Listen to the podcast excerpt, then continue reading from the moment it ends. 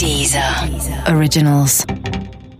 Já passou por algum episódio no qual viu alguém sendo possuído? Sabe o que acontece com o corpo de quem recebe uma entidade e com a mente? Olá, eu sou o Boco e esse é o episódio 8 do Quem Diria.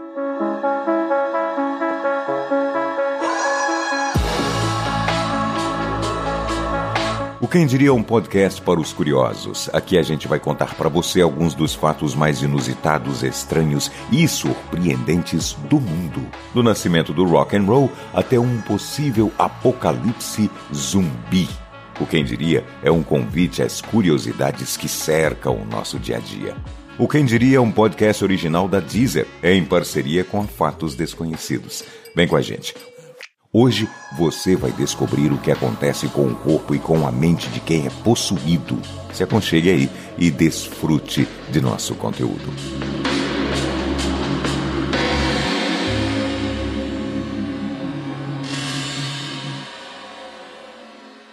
Primeiramente, temos que fazer um esclarecimento. A possessão é aceita por algumas crenças e refutada por outras.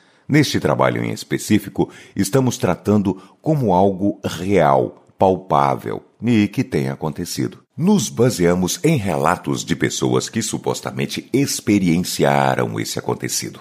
Acreditar ou não, essa missão fica única e exclusivamente por sua conta. Mas vamos lá.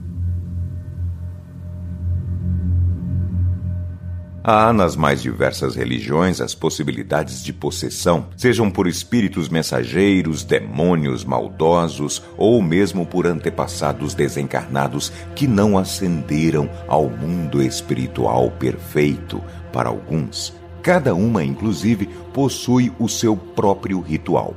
Alguns encaram como algo abominável, enquanto que para outros o sentimento é o contrário as possessões são necessárias ao prosseguimento dos ritos.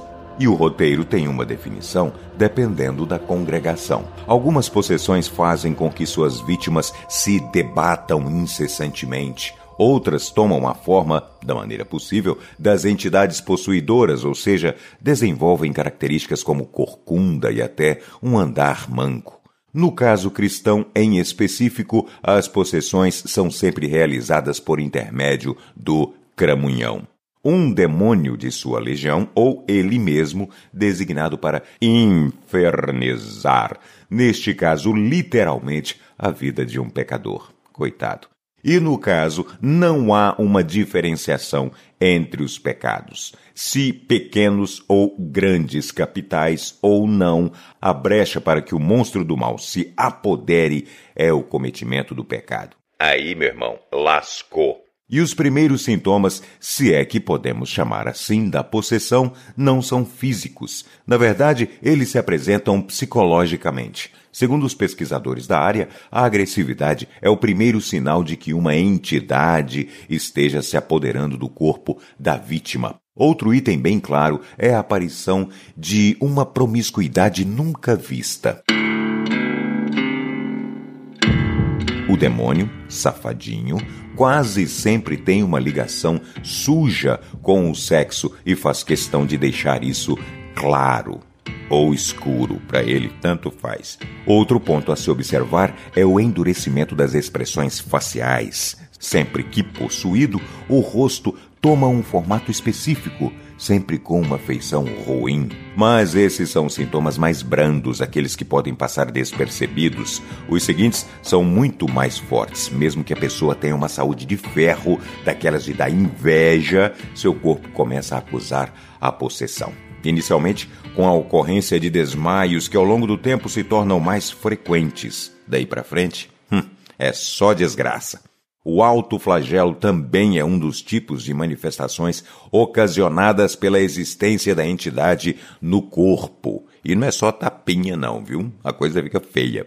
Já a mente é atingida da maneira mais adivinhável possível. O demônio, em propriedade do corpo, toma conta de boa parte dos pensamentos da pessoa. O autoflagelo que citamos decorre exatamente desse controle indevido. Na maior parte das vezes, há uma luta entre a consciência da vítima e o demônio possessor. Quase sempre, o lado mal ganha.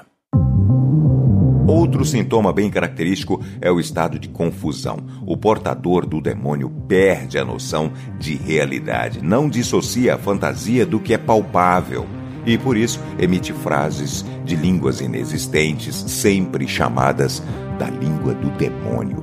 Além disso, em geral, desenvolve todo um background de delírios, todos eles entremeados entre si. Uma bagunça digna do pior dos seres. E neste caso, é uma oferenda dada exatamente por ele. Na teoria cristã, não há como ser bom em nenhum momento. Todos os efeitos de uma possessão são ruins, sejam eles físicos, mentais ou psicológicos. Nada se salva das garras do coisa ruim.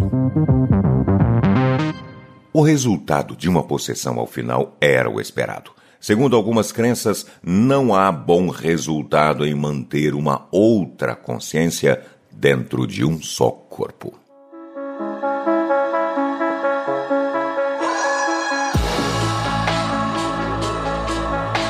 Esse foi o episódio 8 do Quem Diria, o podcast dos curiosos. Fica ligado por aqui que a gente está só começando.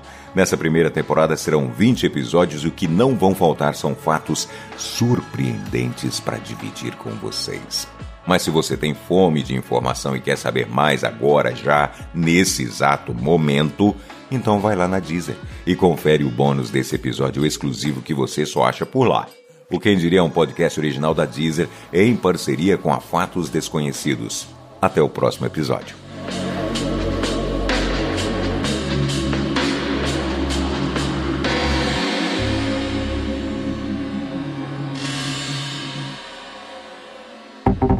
Deezer. Originals.